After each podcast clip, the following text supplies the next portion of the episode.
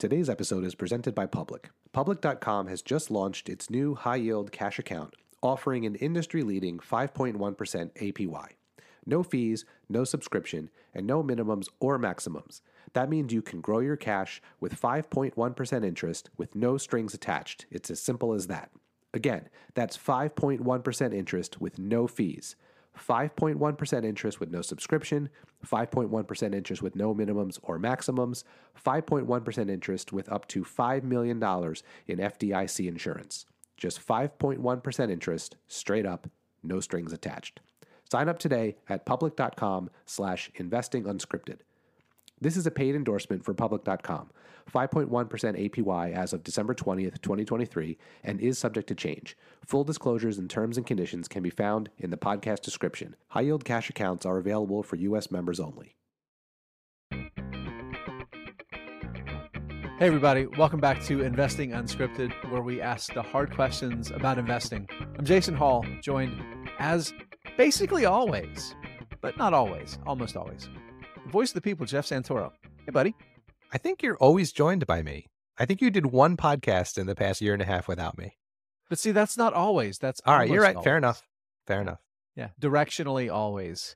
Joined almost always. Goodbye. Hey, how you been? How you doing? Uh, I'm good. I'm, I'm, I'm feeling good. I'm excited about the conversation today, and uh, we got some fun stuff to talk about.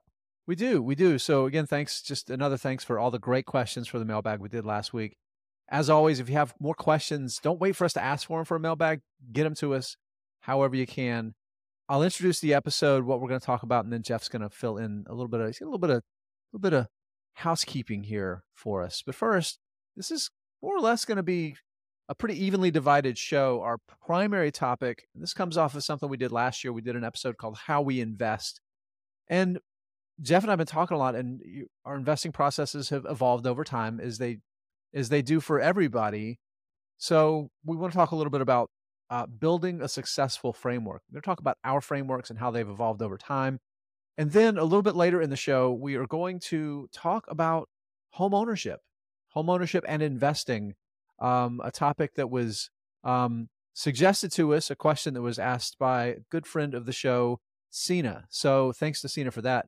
Before we get into the meat and potatoes here, Jeff, um, or the vegan protein substitute and gluten-free potatoes, which are always gluten-free because they're not wheat. Jeff, what's the housekeeping? That was quite the journey.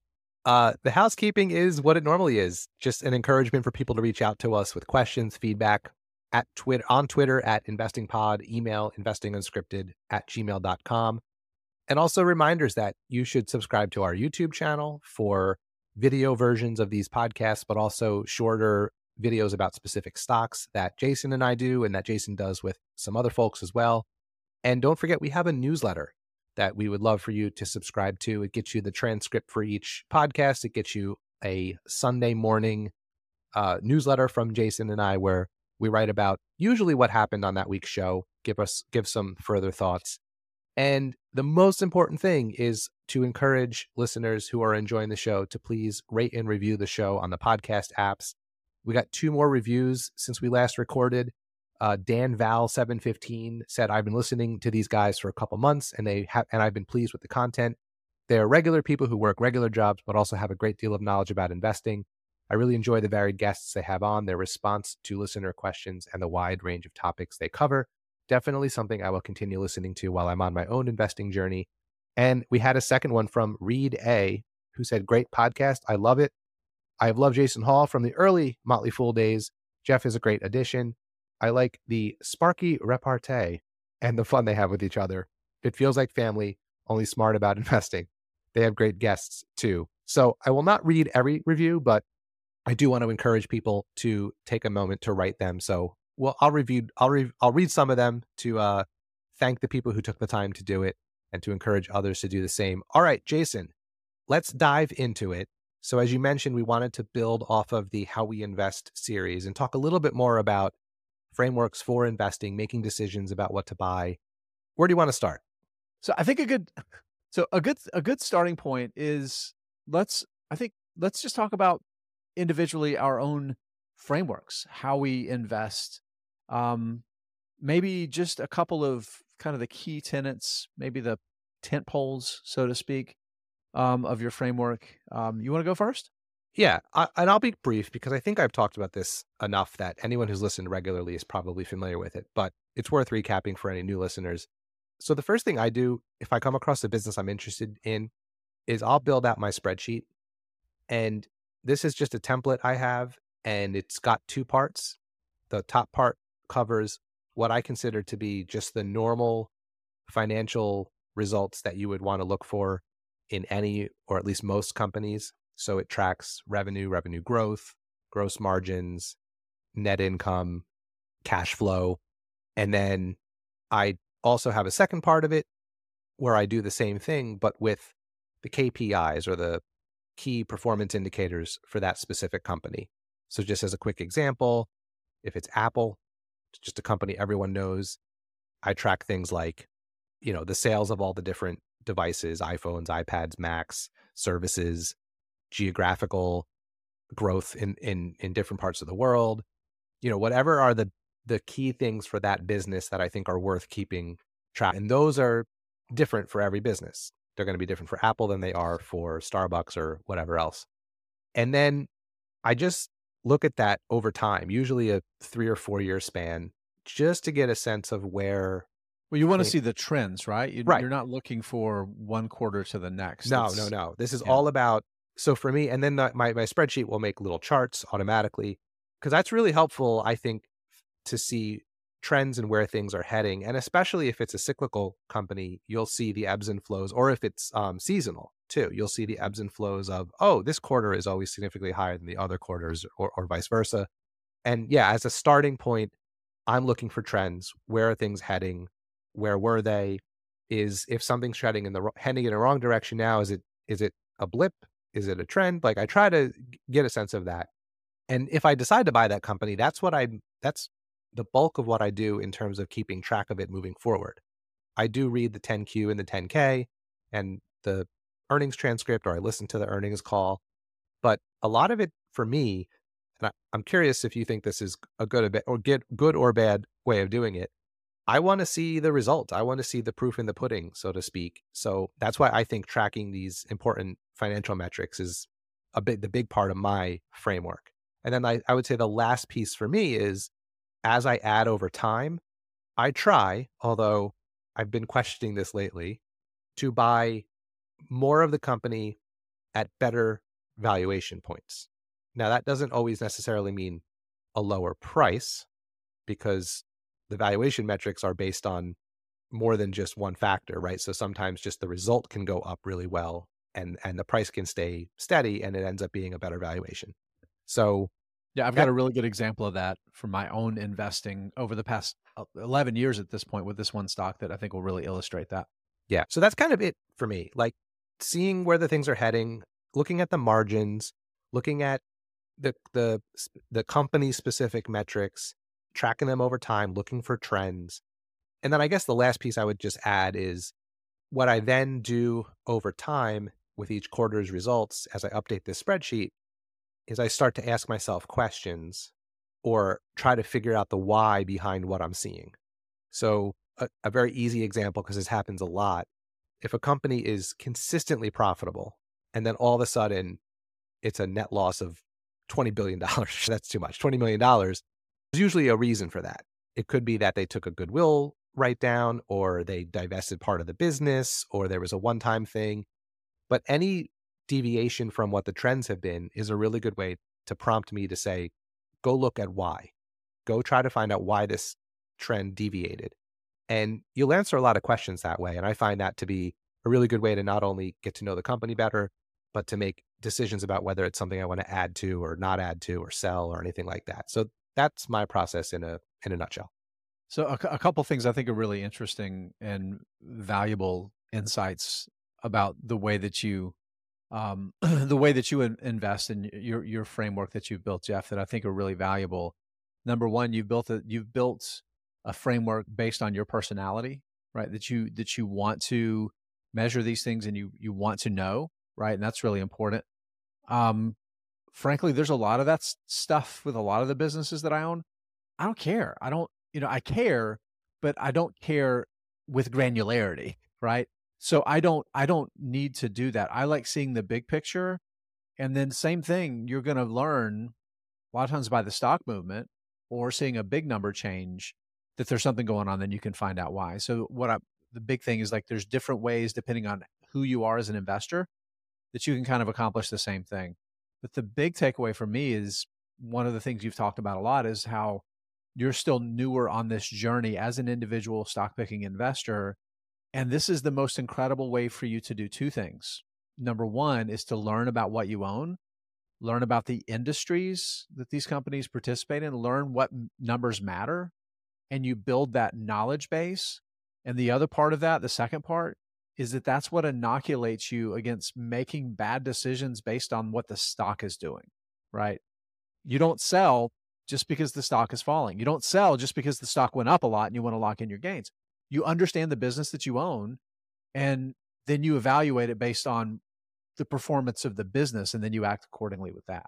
And it totally is based on my personality. So I've tried at different times to take notes on an earnings call or jot down some thoughts about something I'm, you know, if I'm listening to the transcript of the call or something. And what I found was I just won't do that consistently. I, I just, I care. I like kind of like you, like you said, you don't care. I, I'm that way with, but if I don't do something written down, I will forget. So yeah. For me, the spreadsheet is, is like the proxy for taking notes on how the quarter went, because it's all there and it's very visual. And then usually when I see it, I'll remember, oh yeah, that's right. Net income dropped really big in this quarter because of a goodwill write-down. It, it, it's the the note-taking in form of spreadsheet for me triggers my brain to remember what the what the why was behind it. Not everyone is like that. I spend yeah. probably an, an amount of time populating these spreadsheets that other people would think is unhealthy, but it's my way of remembering and keeping notes. So I think everyone, a lot of people like to journal. You, you, I don't think write anything down, and obviously it works. So I, it, it's a completely different thing for each person. So, all right, talk through your framework, Jason, because I feel like even though we do it very differently in terms of what gets written down or not getting written down, I think, I think we do a lot of things similarly. Yeah, I, I think you're right. So generally, the the way my process has evolved over time, and this is the same way whether I'm looking for companies that can have really great growth potential or companies that, as I've talked about my style of investing in kind of higher yield dividend growth and also buying higher growth, maybe higher risk companies. In both cases, I'm looking for, I'm a tailwinds investor. I'm looking for large markets with clear tailwinds. A couple that come to mind is think about the semiconductor industry and thinking about how many more things are connected to the internet or are smart now. And this has been going on a lot, a lot longer than we've been talking about um, um, large language models and artificial intelligence, right? This has been going on for twenty years. It's a very big market that's going to be approaching a trillion dollars in a few years. The aging of the baby boomer um, generation, the silver tsunami, right? That population is going to double from twenty ten to twenty thirty. To eighty million people, right? And there's a lot of companies that are going to be making a lot of money supporting older people. So there's another um, trend. So I look for those secular trends, and then I try to find companies that are taking an outsized portion of that in some way. And my go-to starting point metric for a lot of that, Jeff, is just revenue growth. Companies that are growing their revenue really fast, There's often there's something there, and you if you look and you're starting from the growth businesses especially, like if you start with that metric, find the companies that are growing their revenue really quickly, and then from there you can start looking for profitability. Go ahead. So let me ask a question about that, because revenue growth is always the first thing I look at too, probably just because yeah. it's, it's at the top of my spreadsheet and it's at the top of the income statement. But my during twenty twenty-one, everything you found showed revenue growth almost. I'm, I'm exaggerating. And I feel like just looking through my portfolio over the past year, everything is showing declining revenue growth. And obviously those are just right. factors of each other, right? There and was again, like not crazy... revenue decline, declining revenue growth. Yeah, I'm sorry. Yes, slowing, slowing growth. revenue right. growth. Right. So I'm curious, what's the next thing you look at? Because that might be a good first step, but it, in a time of like a crazy bull market, it could be misleading. And in a time when we're correcting from one, it could also be misleading.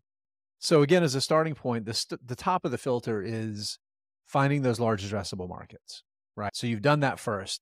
And then you have to arrive at some conclusion about that market. Is this a market where companies can make money? Like automakers, for example.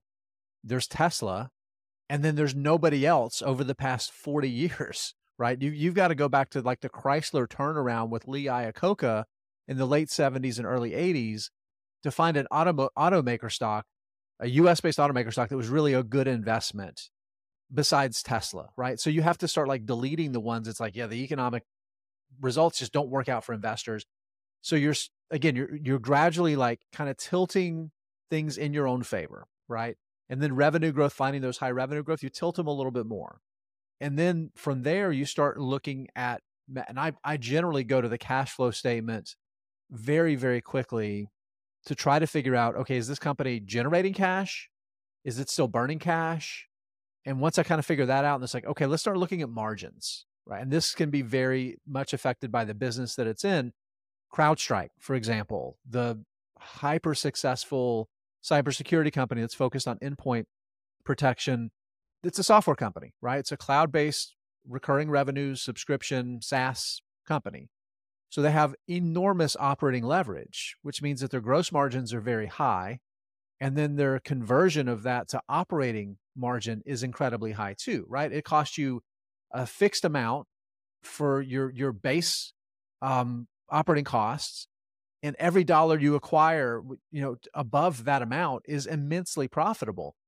If you're manufacturing a good, you know, your costs are going to be your fixed costs are going to be much higher.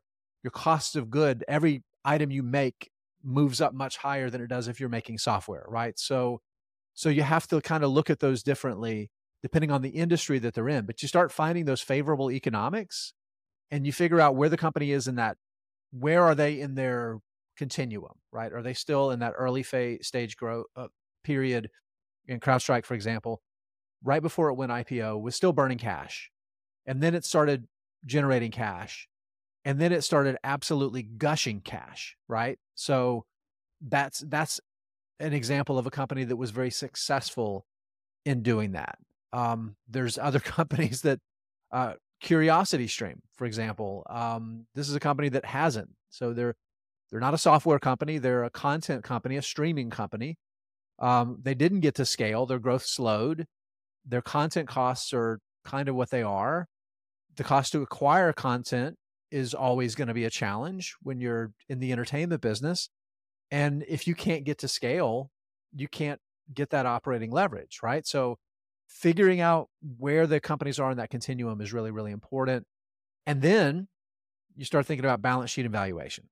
I'm glad you focus so much on margins because I think that's worth taking a second and pausing and, and focusing in on for, for maybe some of the newer folks listening, newer investors listening, because you can be tricked by looking at the dollar amounts for things like gross profit, operating profit, and even net income to some degree. And, and those numbers matter if you're the C F O and you're paying the bills. You want the biggest gross margin dollars you can, because that's what pays your operating expense, right? And pays your debt expense, right? But if you are trying to maximize the return of the business, the margin numbers matter. And what I've found helpful is to look at the difference between gross margin and operating margin as like a, as a quick way to see how efficient the business runs. This is not perfect. This is just like a ballpark because like to, to your point, let me, def- let me define those real quick. Yeah, go ahead. And then I'll, that's useful. Yeah. So, so gross margin, this is the dollars that you realize when you sell a product minus your cost of goods sold. So cost of goods sold is if you make a widget, it's the cost to operate the factory, the cost for the raw materials that you used to, to buy it. It's your distribution costs that are directly tied to selling that product. Okay. So that's your gross margin. That does not include the costs to run your front office, your sales staff, your marketing, your research and development, all of what they call S G and A. Those are operating expenses. Okay. Mm-hmm. So, so cost of goods sold is what costs to make the good and, and get it to market. And everything else is an operating expense or and then you've got your interest expense and all that kind of stuff that's part of it too. So operating margin is your gross margin dollars minus operating expense. It's what's left over. Basically, it's everything that's left over before you spend capital, make capital expenditures, acquiring new equipment, all of that sort of thing. Yes. And the, another way I think of it, which has helped me and my tiny brain think about it, is I like to think of everything as a percentage of a dollar. Like all those margins, mm-hmm. I yeah. think of as a percentage of one dollar. So for example, if you made one dollar as a business and your gross margin is eighty-seven percent, you now have eighty-seven cents left. And yep. then if your operating margin is fifty percent, you now have fifty cents of that dollar left. And if your net income margin is six percent, you've kept six percent of that dollar. So like, right. that's how I think of it. It's it's gross first, then operating, and then you have all the taxes and, and other incomes, and then you get to your bottom line net net number. That quick difference between gross margin and operating margin is a is a quick proxy for like how efficient, in my mind, the business runs. So for to use the software example, if your gross margins are eighty-seven percent and your operating margins are twelve percent, you are spending an incredible amount of money on operating expenses. Um, and I like to think of it all as a percentage of a dollar, just to kind of keep it straight in my head. Um, so one other thing that I forgot to mention on my, in my process, one other thing that I keep on my spreadsheet, and it's related to operating margin in a way, is I, I have a whole section where I put the, all of the operating expenses and then list them as a percentage of revenue. And that's another way that I like to think of how efficiently. For each individual item. So correct. So you so can R and D, see, so here, S G and A, yeah, and then total, expense. and then total. Right. But what I like right. about that is, so let's say the sales and marketing percentage, uh, the sales and marketing expense as a percentage of revenue is increasing while revenue is decreasing. And also let's just say user growth is declining. That's a big red flag to me. Because here's a company spending an incredible amount of money, an increasingly large amount of money on sales and marketing, which should theoretically be bringing customers in and upselling them on products and all that kind of stuff, but it's not working. Yeah. Because revenue growth is slowing or declining and user growth is slowing or declining. So I know it's similar to thinking about operating uh, margin, but I just like to frame it that way in my brain as a percentage of revenue on my spreadsheet. It just helps me kind of wrap my head around it. So again, to each his own. Yeah. Well, I think that's useful too. Like for a granularity perspective, you can start looking for yellow flags and red flags with the business, things that are ineffective that can give you an indication of whether or not management's being effective with how they're running the business. I think it's, it's great if, and sometimes, you know, if I, if I have a, a problem child in my portfolio, you know, I might do some of the same, you know, some of the same thing. Um, I, I want to talk a little bit more about one of the things that you and I both do that I know for you is something that you're starting to question, and that's thinking about how you buy and when you buy and trying to buy at better valuations over time. And how do you define valuation is what you're paying versus what you're getting in terms of something like earnings, uh, free cash flow, that sort of thing. So generally it's price to earnings. You know, basically what it means is how many years is it going to take for the company to generate what you paid in earnings. So if a ten to a ten times price to earnings means that it's going to take the company ten years to generate as much earnings dollars as you paid to buy shares, right? Um, so lower is better with, with most of these metrics. And I tend to focus on uh, operating cash flow and free cash flow for the most part. Um, not always. I'll use book value for some companies.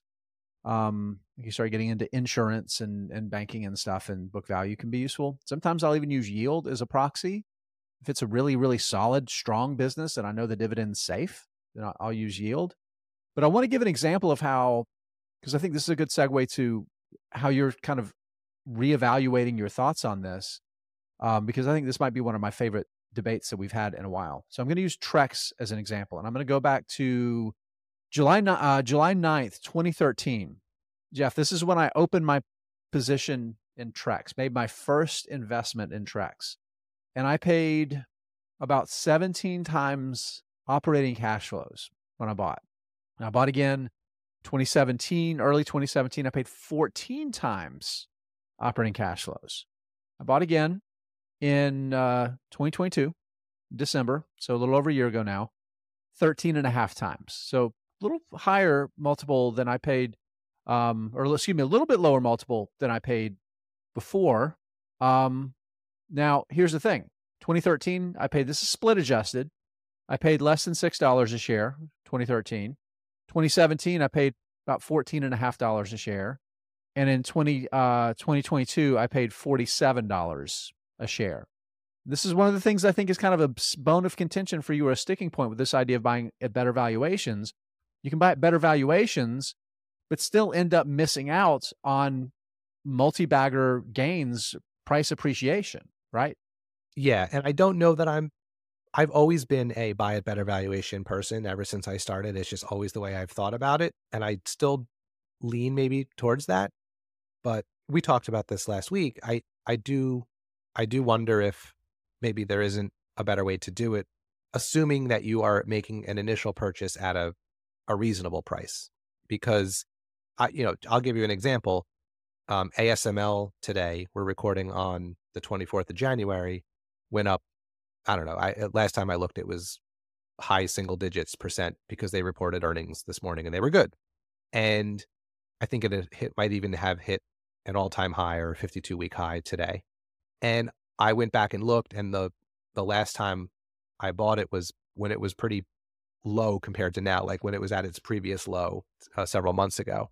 And it wasn't the first time I had bought it. I had bought it later, but I knew at the time it was cheap for A S M L. Historically, it was below it, all of its averages for all the different metrics I was looking at. So of course, because you know, whenever, whenever something goes up, you question whether you should have bought more of it. This is an obvious and normal thing for everyone to feel. FOMO is real. I said to myself, well, maybe I should have just bought, you know, a third of a per, of what I consider to be a full position in my head back then, and then a month later, and then a month later. And I would have had all these gains all the time, because now I'm watching A S M L rise on my brokerage account when I sort it by returns, and feeling like it's getting more and more expensive, and I'm not going to add to it right now. Now, a year from now, might be a different story, and I'll add to it then. I, I don't know. I yeah. I think it has a lot to do with your just individual investor comfort level and risk tolerance and all that kind of stuff. I like the idea of paying better valuations. I mean, who doesn't like getting a deal? But if those better valuations happen seven years apart and the stock goes up six hundred percent, over that time, you could argue that that was not the right, the right decision. I think this ties a little bit into the the conversation we had at the end of our uh, mailbag, talking about the uh, only dips, only buy dips. Um, David to crib David Gardner, and, and I think it's one of those things where this very much depends on what you're trying to buy. You know, Trex, for example, when I first opened my position, was a much smaller company than it was than it is now, and was still just emerging from some serious like litigation problems, class action lawsuits, and like quality issues that they've finally, Ron Kaplan had really turned the business around. They were really starting to get their, their legs under them. I also, I mean, it was eleven years ago. I didn't have anywhere near as much investing capital as I have now, right? So there's the limited resources factor as well, that we as individual investors, we have limited capital to work with. We're not running a fund, right? Where we're, we've got a couple million dollars of dry powder laying around, um, of um, O P M, other people's money that we can, that we can invest. So that's just a reality, right? But the other part of it too, for me, is that I think about it, not just buying at a better valuation over time, but building out a position based on the company earning my money too, right? Are they, are they doing what, are they fulfilling their promise, right? Are they delivering well? Is the operating leverage, like Trex, for example, their margins are much higher now um, than they were back then. They've made some missteps along the way, but they've taken a ton of market share. And did I miss those multi-bagger returns? Yeah, but I invested capital in other companies along the way too. So it's just the reality of being an individual investor too, I think we have to remember. Yeah, so not to rehash the whole conversation, and maybe we can move on to the next question that I want to ask you about your framework, but just one thing that I'm thinking, because you said it depends on the business, and I totally agree. And I'll just go back to, I'll give two examples. One is A S M L, which I already mentioned. It's probably a company I have maybe the highest conviction in, in my portfolio. So hindsight being twenty twenty, maybe that is one I should have backed the truck up a little bit more aggressively on when I, when I really knew it was in my mind, inexpensive comparatively. But on the other hand, a company like Lemonade, which we were just talking about before we hit record, I'm still in wait and see mode with that company. So I right. think I'm smart in that sense to maybe wait. I mean, the valuation is obviously better now because it's it's fallen a lot since I initially bought it. But so maybe that's not the perfect example, but a company that you're still sort of waiting on to see. Well, I mean, the, the valuation may be better, but that's because it's just a slightly less worse performing business. Yeah, exactly. Right. Their balance sheet has deteriorated. So yeah. you got to factor all of those things in. Yeah. So like with all things, it depends, which is a super satisfying answer. All right. So before we wrap up the first half of the show and move to the, sec- the second topic after our break, I do want to ask you, what has changed in your framework over time, or what do you think would be like a benefit, a beneficial change that you haven't implemented? Like, is there anything about it that you say to yourself, you know, I should do more of this, but I don't? I'm just curious where, how it's changed and how it might change moving forward. Well, I've, I've certainly become far, um, I don't want to say risk averse, um, but I've just, I've reached a point because I've had a pretty successful uh, fourteen, thirteen, fourteen year run here, fifteen years real. No, goodness gracious, two thousand seven two thousand eight since I really flipped the switch here. So what does that work out to? sixteen years fifteen, sixteen years Um, long enough, and going through some prime earning years with myself and my wife and really aggressively contributing to investing accounts. And oh, by the way, it being the best period to be investing in, in growth stocks in my lifetime um, over that period. My wife and I have been really fortunate. We've built Um, a pretty nice amount of, of nest egg. So I don't have to take on as much risk, right? So at this point, I've started transitioning to more proven income generating uh, companies as the foundation of my portfolio.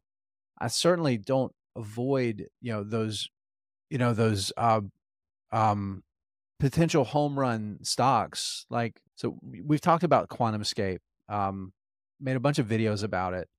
I own some QuantumScape. You know, this is a, you know, three years ago, this company was a was a laboratory experiment, and they've made a tremendous amount of progress, but could still be an utter failure. Um, and I own the company, and I'm going to eventually add to my position, but I'm willing to take those risks. But I've reached the point where those risks will not impact my future financial goals, and I'm just kind of stepping back a little bit from taking on um, those risky opportunities. But I think it's just a normal evolution of stage of life and focus on things that matter. For example, we're starting to kind of focus a little more on helping, you know, make sure my kid um, is is able to make a, a good start in life, uh, investing for his education, that sort of thing, um, and able to back off a little bit on investing for retirement, that sort of thing. Um, so again, just kind of a normal evolution, I think. What about you? Yeah, I mean, to me, well, one of the things I already just talked about, which is the whole waiting for better valuation points versus just kind of being a little bit more aggressive about a company that you're confident about. I think for me, I mentioned how my framework is and my process goes, which is build the spreadsheet, look at all the things I want to look at. And then ultimately, you know, we didn't really get to the next point, which is make a decision about buying or not. And there's a couple lessons I've learned about when to click the buy button and when not to. So my process hasn't really changed in terms of what I do to get up to speed on a company. But I do ask myself, I I'm much more patient and picky about the companies I open a position in, because I've wanted to have less, and I can't have less if I just keep, you know, buying because I'm interested. So two things that I've kind of evolved on myself is I've tried to not get as caught up in the story of a stock, and tied to that a little bit is I've tried to ask myself more about the total addressable market opportunity and the the secular tailwinds, kind of like you said, as a starting point for you of, is this a company that's a leader in a space that's going to keep growing? Yeah. Right. It's like cybersecurity, that ain't going anywhere. So that would be, but then the question is, is this cybersecurity company going to be the winner, one of the big winners, one of the top five? Does it matter because it's growing so quick? Like those kinds of questions are, are more on my mind. And it, it's made me wait on a lot of things on my watch list. And then tried to be a lot more discerning about buying the large mega cap companies. Like, for example, back when we were at the depths of the twenty twenty-two bear market, Google looked really, really cheap to me. And in retrospect, it kind of was, looking at how it's done since. I don't need to own more Google You were if, buying it every pay period. If, in if eighty to ninety percent of my port, or my combined investment account with my wife is in index funds, I probably own more Google than I know. So, and that's particular to me because I have such a large, such large exposure to index funds and mutual funds and things like that. So, I've tried to really be more careful about putting my stock, individual stock money into.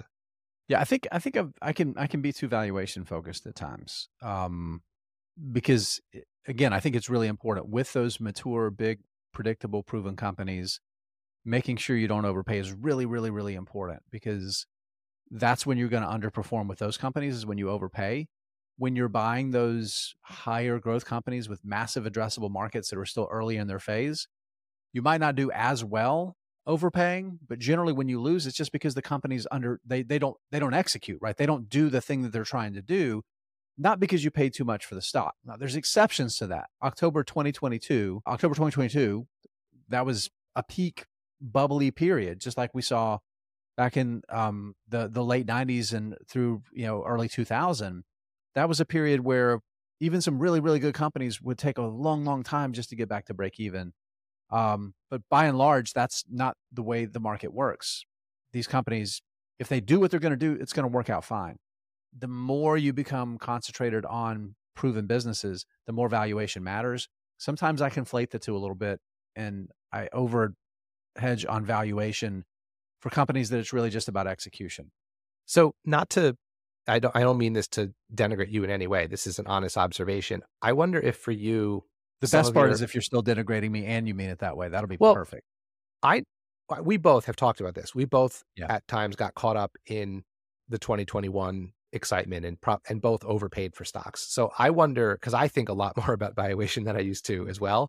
And I wonder if for both of us, it's more, it's overcorrection. Swinging the pendulum too far the yeah. other way. Yeah, no, that's fair. That is absolutely fair. There's no doubt about it. And in, in hindsight, I, I should have been, you know, using those, you know, the credit card companies, they send you the checks. I should have been writing some of those checks and putting that money in my you know, investing accounts back in January of twenty twenty-three, right? We all know that in hindsight, right? Yeah. Yeah. So, all right. So let's take a quick break. And then when we come back, we'll have what I think is going to be a really interesting uh, conversation about home ownership or lack thereof and investing. We'll be right back. Another day is here and you're ready for it. What to wear? Check. Breakfast, lunch, and dinner? Check. Planning for what's next and how to save for it? That's where Bank of America can help. For your financial to-dos, Bank of America has experts ready to help get you closer to your goals. Get started at one of our local financial centers or twenty-four seven in our mobile banking app. Find a location near you at bankofamerica.com slash talk to us. What would you like the power to do? Mobile banking requires downloading the app and is only available for select devices. Message and data rates may apply. Bank of America N A, member F D I C. This episode is brought to you by La Quinta by Wyndham. Your work can take you all over the place, like Texas. You've never been, but it's going to be great because you're staying at La Quinta by Wyndham. Their free Bright Side breakfast will give you energy for the day ahead. And after, you can unwind using their free high-speed Wi-Fi. Tonight, La Quinta, tomorrow you shine. Book your stay today at L Q dot com. Hey, Jeff. Welcome back that... from that fantastic break. Yeah, you make the best coffee. Thank you. Oh, God, the coffee jokes are back. Please write in at investing unscripted at gmail dot com and share your thoughts on Jason's coffee break puns. Okay, so our good friend Sina uh, reached out to us to point out slash ask a question about how you think about investing could be different, whether or not you are a homeowner. So not to give too much away about Sina, but he rents and we have houses. Uh oh, and lives in a lives in a very big city in a very big expensive market where renting right. is what the vast majority of people do. And I was happy he asked us this question because it was obviously something he was wondering about, but also because we probably because be... you could refer to me as the landed gentry. Was that yes. really? Yes, I like using the term landed gentry, which is a Sina term. No, but I do think we we probably need to more often check our own perspectives and biases. Like we come at this from two middle-aged dudes who have families and homes and jobs and, you know, and that's not everyone's situation. So this is a good opportunity for us to, to think differently, not from our own experiences, because neither, neither of us are renters at the moment. I have been, and I'm assuming you have at some point in your past. Mm-hmm. Yeah. Um, so let's, let's dive into it. How, how do you think about the way homeownership impacts how you think about investing? I think as a starting point, more people should just be honest about how they think about their house and then the reality of their house as an investment. I have some very firm opinions, Jeff, about the question, is a house an investment? Would you like to share them with us? Well, no, I'm all kidding aside. I, I've come around in thinking about this differently because, I and we talked about this when we were planning the show. I don't know what your upbringing was like, but it was, if not overtly, it was definitely subconsciously pounded into my head as a younger person that you buy a house because it's an investment. You buy a house because it's an investment. As soon, as soon as you can afford to do that and not pay rent, you should. And looking back at my own experience, I bought my first house, a, a, a condo, when I was twenty-three. And only by the grace of God and the way the mortgages were back then did I skate through that whole period of my life where I bought three houses in five years um, without massive financial ruin.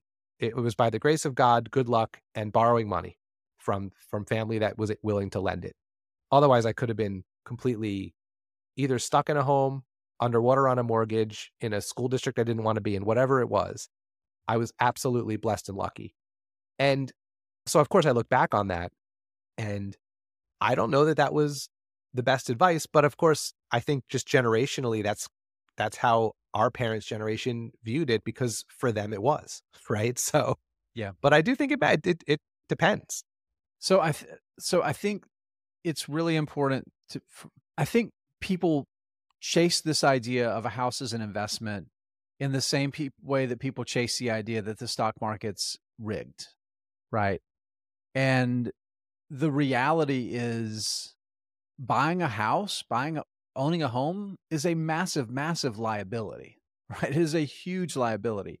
You have a six-figure thing, and increasingly for more and more people, a seven-figure thing that that you're responsible for, right? You are responsible for it. You have liability if people are on your property and get hurt. I mean, there are all of those realities that come into play. Um, and frankly, a lot of people are woefully unprepared for that, right? Financially unprepared for that. Stage of life unprepared for that. Your example, Jeff, you know, buying a house in the early mid two thousands, a condo. My wife and I, we bought a house um, in the kind of mid two thousands too, and life situations change in very unexpected ways, and our life situation changed, and we had to leave where we were right when the market was completely freezing up. We ended up, the house ended up being foreclosed on. We chose to walk away from it um, because of the life scenario that made that investment a terrible investment and a massive, massive loss. So I think the better way for people to think about it is that it is an, it is an asset, right? It's certainly an asset, right? And it's an appreciating asset over the long term. Usually. Usually. Again, over the long term. Right. Again, over the long yeah. term, right? So that's a key part of it. It's just like stocks. The longer you own it, the higher the probability that it's going to create wealth for you. Now, the difference with a home is you own a home as a place to live, a place to raise your kids, a place to keep your stuff, right? All a place to cook your own meals. All of those things come into play. It is not an asset that you own specifically to generate income uh, or wealth for you, right? That's a, that's a benefit of it. That's a side benefit, is that it grows in value. If you read the, in the beginning of um, One Up on Wall Street by, by Peter Lynch, one of the things that he talked about was he thinks that before people begin investing, they should own a home, right? And there's a little bit of his bias was kind of built into that, right? This is a very wealthy man when he wrote the book, and maybe a little bit blind to the reality for a lot of people. And the market was different back then too. Access to the market was different in the eighties, when, late eighties, when he wrote the book. Um, but again, the idea is thinking about it as an inf- as, as a kind of enforced long-term savings vehicle, right? Not an investment, right? Because then that tempts people into speculating into buying things that they don't need to buy for reasons that they don't need to buy them, right? So yeah, and you know the, what I was guilty of. twenty-three-year-old me was guilty of. I bought that condo. Two years later, I was able to sell it for a forty thousand dollars profit. And then I bought a townhouse. And within three years of living there, we were it was worth less than what I bought it for. Yeah. Because as lucky as I was to time the market when I sold the condo, I was unlucky when I was ready to move out of the townhouse into the house we live in now.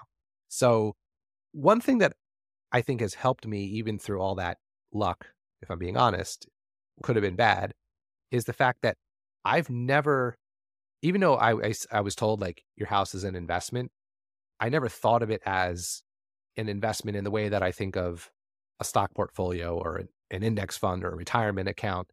You know, I think maybe because I was just forty years away from the possibility of retirement and thirty years away from paying off the house if I had a, you know, from the mortgage I had at the time.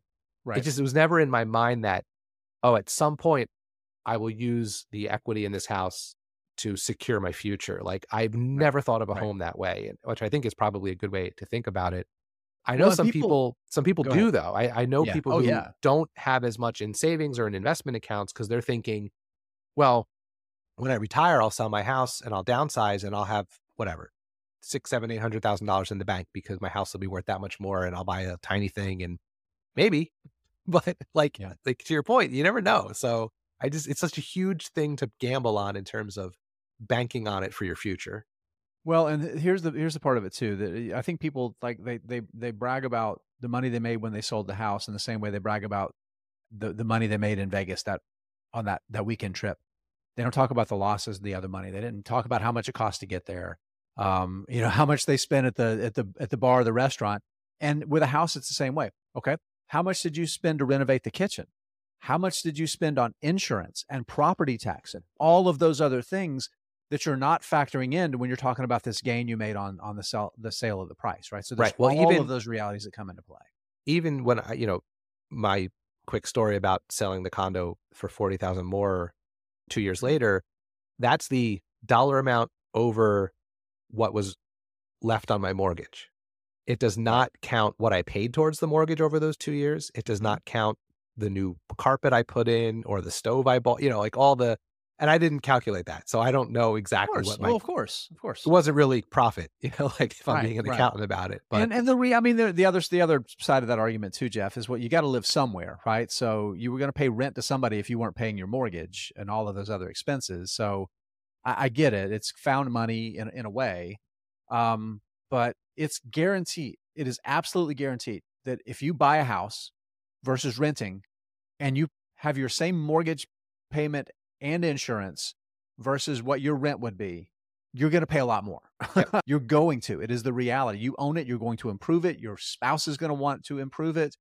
Um, your kids are going to break windows that you have to replace. The windows are going to be old and your energy bill's more. So you replace the window, right? It's it's just the reality of, of home ownership. You ready to move on to our, our, our next question here? Yeah. All right. So then I guess the next logical question, we've talked about whether or not a house is really an investment or not. The next question is, should you buy or rent? So I think using, using we'll use our friend Sina uh, as an example. And you, you talked about it a little bit before the first one, is a, a lot of times this decision is kind of made by the realities of life. Um, where I live, where you live, um, home ownership's a little bit more accessible. If you want to live in a major metropolitan area, it's going to be harder, especially if you're younger and just getting started and you're not already bringing that home equity with you. It's going to be harder to get into the housing um, market.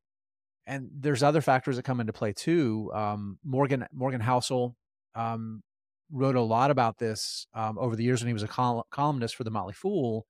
And that one of the most important factors about buying a house is, can you reasonably predict staying in the same place for five plus years? You know, um, because the changes in the market can happen at very inopportune moments and put you in a situation where you're stuck. You can't leave, you know, because you have a house that you can't sell, or you can't afford to sell it um, because you can't be, you wouldn't be able to afford to buy a replacement wherever you want to go, right? So all of those things kind of come into play. Um, what what do you what do you think? It depends. I mean, so living in New Jersey, where even where I am, you're really only an hour train ride from getting into the city. There are people who live in my neighborhood who commute to New York City every single day for work. And I know I have friends who live a lot closer to the city who commute into the city, and they live closer because they don't want as long of a commute. I know people who live in the city. And in this area of the country, that's a normal thing. if you live in New Jersey, you know people who live in the suburbs, you know who people who, li who live in, in the city, you know who pe people who live in like the rural parts of the state. Yes, there are more rural parts of New Jersey. The Garden and, State, man. And I think everyone, especially the people who work in the city and are deciding where to live, have, have to make that calculation. I know people who would never trade the vibe of being in New York City for anything, and just, they just say, I'm going to rent forever unless I make a lot, a lot of money. Um, or, and then I know people who say, you know what, I want to, I want to buy a house in the suburbs because I want to be in this school district, or I want my kids to live in a different kind of neighborhood or whatever, and I'll do the commute. So that's just like my New Jersey specific view on it. But I think what you just said about tying yourself down is something I didn't think about when I was younger, which is the time you want to be a little less tied down, because I guess because I was a teacher and I'm certified to teach in New Jersey. So to me, it was like the idea of moving to another state, at least for my career, was just, I didn't even have to think about it. Like, it's not, not a real thing. And the that, other states sighed with relief. Exactly. Were they stuck in Jersey? But I mean, that's just one, one profession. Almost any other profession you can do anywhere. Right. So, uh, I, I think it has a lot to do with, again, the lifestyle you want, what part of the country you live in, how tied down you want to be, what profession you live in. But I have changed my view on the whole, you, as soon as you can, you should buy a house versus not, because it's, it's not always the best financial decision. It's not always the investment, quote unquote, that some people think it is. When you need mealtime inspiration, it's worth shopping Kroger, where you'll find over thirty thousand mouth-watering choices that excite your inner foodie. And no matter what tasty choice you make, you'll enjoy our everyday low prices, plus extra ways to save, like digital coupons worth over six hundred dollars each week. You can also save up to one dollar off per gallon at the pump with fuel points. More savings and more inspiring flavors make shopping Kroger worth it every time. Kroger, fresh for everyone. Fuel restrictions apply. Families have a lot going on. Let Ollie help manage the mental load with new cognitive help supplements for everyone four and up, like delicious Ollie Focus Pops or Ollie Mellow Pops for kids. And for parents, try three new Brainy Chews to help you focus, chill out, or get energized. Find these cognitive health buddies for the whole fam at ollie dot com. That's O L L Y dot com. These statements have not been evaluated by the Food and Drug Administration. This product is not intended to diagnose, treat, cure, or prevent any disease. Yeah, and another part of it too is that it can have a vast, vastly different impacts on the way that you think about investing and think about personal finance. Yeah, let's go there next, because I think yeah. that's the heart of the question is, how does being a homeowner or a renter change the way you think about your investing? So I, I think as a starting point, like there's, you think about it over the long term, one of the big upsides to me for owning a home is that you're able to fix and at some point eliminate a substantial um, part of your future housing costs, right? You have a fixed rate mortgage. That's not going to change. That's staying what it is. You don't have to worry about your rent going up five, ten, twenty percent a year. I know a lot of these very dense urban markets, they have, you know, rent controls in place to help limit that, but that's a pretty big future expense that you can lock in and keep low and ideally pay it off by the time you reach retirement. And that's a massive amount less money that you're going to have to spend um, every year to pay for that. Um, obviously, property taxes and uh, liability insurance and those sorts of things, maintenance costs are going to continue. So the flip side is, I think your your family balance sheet, you need to have more cash if you own a home, right? What happens if your your your roof springs a leak? You know, insurance company's not going to cover that unless a tree falls on it, right? And it's hard yeah. to fake that. So um, I've tried. Um, it, but you need, again, you, you're going to spend money. You, you need new windows. You want to upgrade your windows. A kid breaks a window and your wife says, okay, you know what? I've been wanting new windows anyway. So that turns into nine thousand dollars that you have to spend. So we all have a finite amount of disposable income. It's got to, that money's got to come from somewhere. So well, as a homeowner, yourself. right? Yeah. Yeah. You have to have a bigger nest egg. Wow. Yeah, that that's an interesting... I just, I just caught what you said. That, that is an interesting thing. I, I didn't really think about that aspect of it, where you could theoretically have maybe a little less cash cushion if you're a renter, because there are, if not none, there are far less unexpected expenses. I think the thing you'd want to have planned out, though, is rent increases. Like, that's the trade-off. Like, so if you're thinking about how much to invest, how much to save, you probably are, and this is me speculating, not a renter, so anyone who's renter wants to sh- tell me I'm wrong.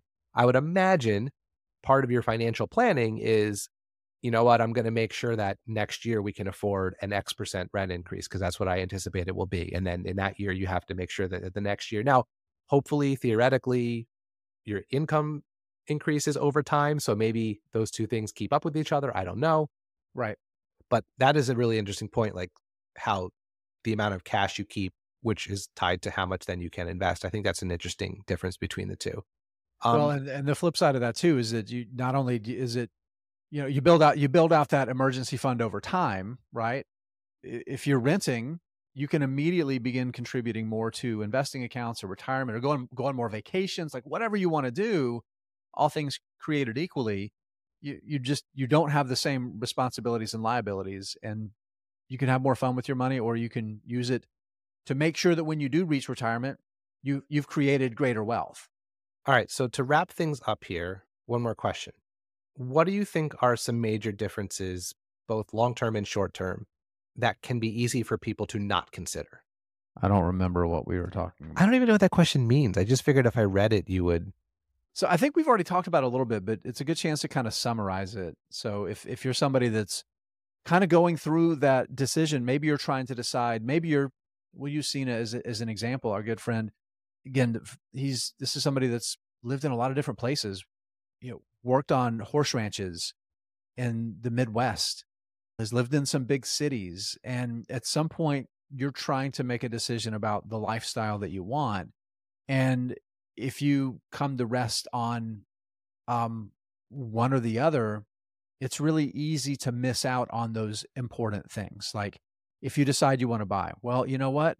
I need to start saving more money because I don't want to have to whip out the credit card to pay for a big expense, right? An unexpected, unplanned expense. Uh, if you end up going the route of renting, thinking even longer term, which I think this is the thing that most people screw up on, is really thinking longer term to make sure that you're going to have access to income to pay for housing when you're no longer able to to work or you no longer want to work. If you're going to if you're going to rent and you're not building equity in a house or getting to the point where you have that reduced cost or that fixed cost, making sure you have the income source to to pay for for housing down the road, it's so easy to miss those things, and you need to. I bet somebody's got a checklist online to help you go through the things that you need to think through that you won't miss, to make sure you don't miss those important financial factors for buying versus renting. Yeah, I was just going to say, if you if you Google things like, should I buy, should I rent, buying versus renting, you will find a lot of resources. Um, I know, again, we it feels like every week we do a reference to Robert Brokamp from The Motley Fool, but I've heard him talk about this topic several times on some of the Motley Fool podcasts, renting versus owning. I guess the way I would wrap up the conversation is, to me, it's about whether you live alone or whether you live with other people, spouse, kids, whatever.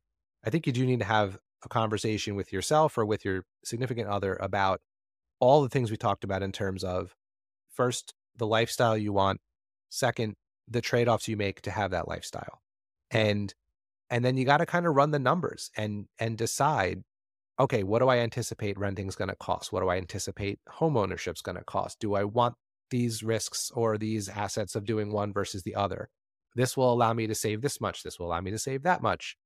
And then weigh that against what you'd like, right? Because you might love the idea of living in a city, but when you run the numbers and think about all the factors in your own life, no, maybe we should go to the burbs and buy a house, or vice versa. You, you, you don't want to live in the burbs, and it, and, or, or maybe it doesn't make, it does make financial sense, or doesn't make financial sense, and you do it anyway, because it, it's that much important to you, you know? So like, yeah. I think it's all those things you have to sort of weigh, just like for us, when we made the decision to initially buy our first houses when we were younger. I know for me, I was doing all the calculations about how much is the mortgage going to be? Can I afford that?